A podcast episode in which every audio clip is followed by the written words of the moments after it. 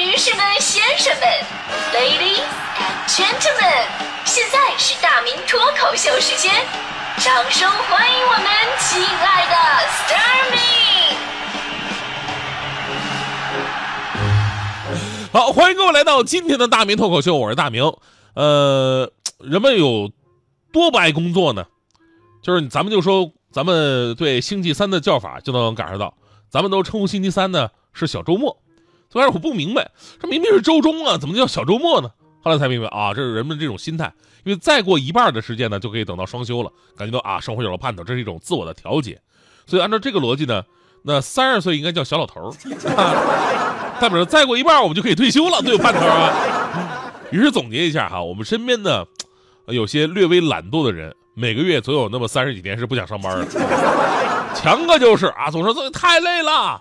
啊，这个这这怎么怎么怎么着的，特别想鼓足勇气不上班了啊，就说我要出去旅行。我说强哥呀，你知道什么人才叫旅行吗？那得身价千万，那叫旅行。你这种出去只能算是逃荒，你知道吗？于是强哥继续安心上班了。但是，即便大家伙心态如此，在互联网的社交平台上却体现的非常虚伪。你早上打开微博就看上了啊，这就是什么？微博上啊都是困成狗了，不想上班，不想上课，为什么还没到周末呀？啊啊啊！然后你再打开朋友圈，全部都是又是新的一天，崭新的自己，鼓起勇气拥抱太阳，给困难一个大大的微笑，感觉完全是两个世界。但是呢，其实发这些东西都是同一群人。不想上班是每个人的想法吗？其实这个问题并不重要，而最近的重要的问题才来到我们面前。前两天的第七十二届世界卫生大会，呃，于世界卫生组织总部日内瓦召开了。这大会呢，我们之前一直关注什么呀？是关注的游戏成瘾，在这届大会上被正式的列入到了精神类的疾病。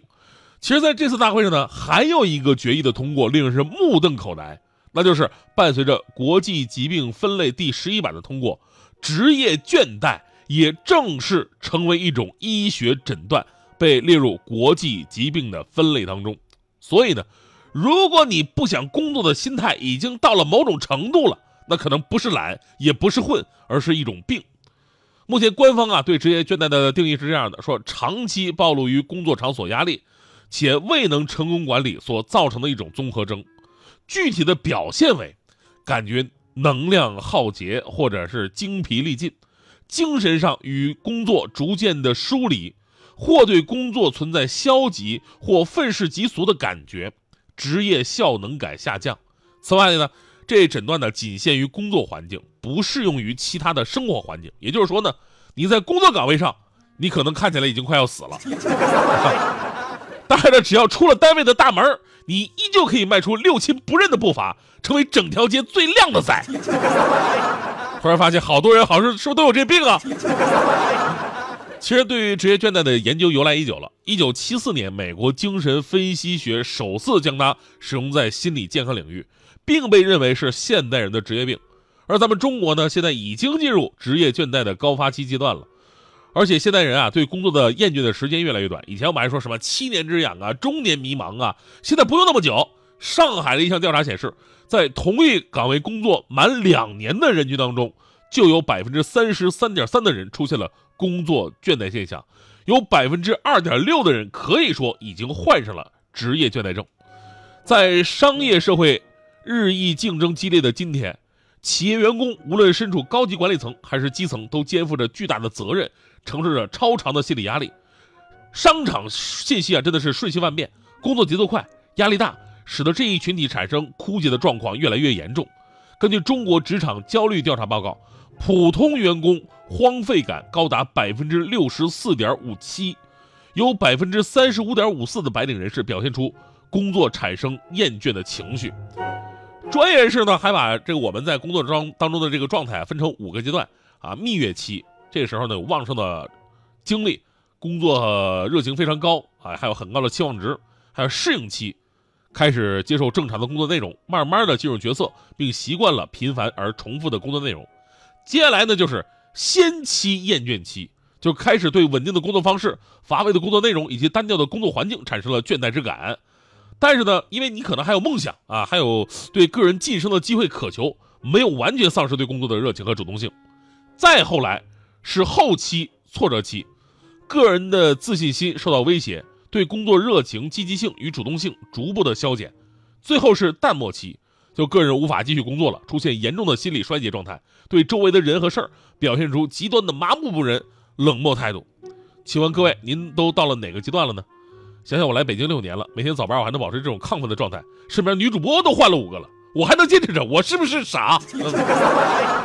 所以这种感觉充斥着我们整个人生：上学拿钱混日子，上班拿日子混钱。那说到钱啊，就很多朋友自然而然会有这样的想法：职业倦怠其实不就是给的钱少吗？钱可以解决一切问题，就好像你不爱一个人，你可以说我分手。你不爱上班，但仍然坚持上班，这说明什么？说明世间的苦难并非不能忍受，给钱就行。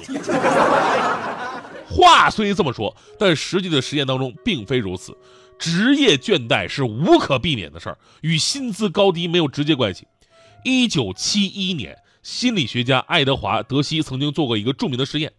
：A、B 两组大学生做数字解题游戏，A 组，A 组的学生是每解答完一道题，给他一美元的奖励。；B 组呢，是你光解答题，没有任何奖励。任务结束了，实验人员呢让两组学生自由活动。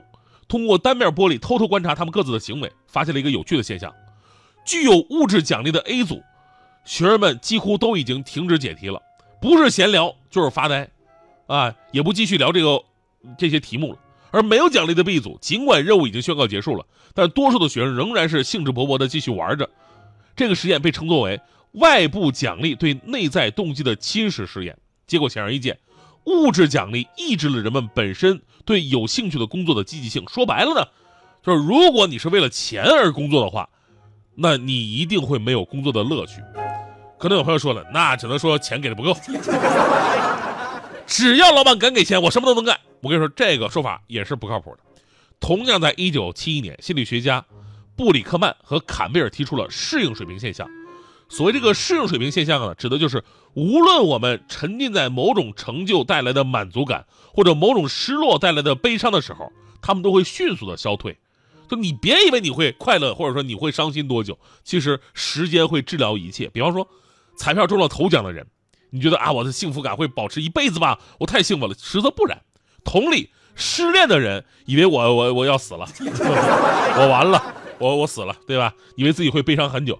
其实第二天可能就打拿电话找了找另外一个叫备胎的人，这就解释了为什么你给女朋友买了新的包包，他们只会感动五秒钟的原因。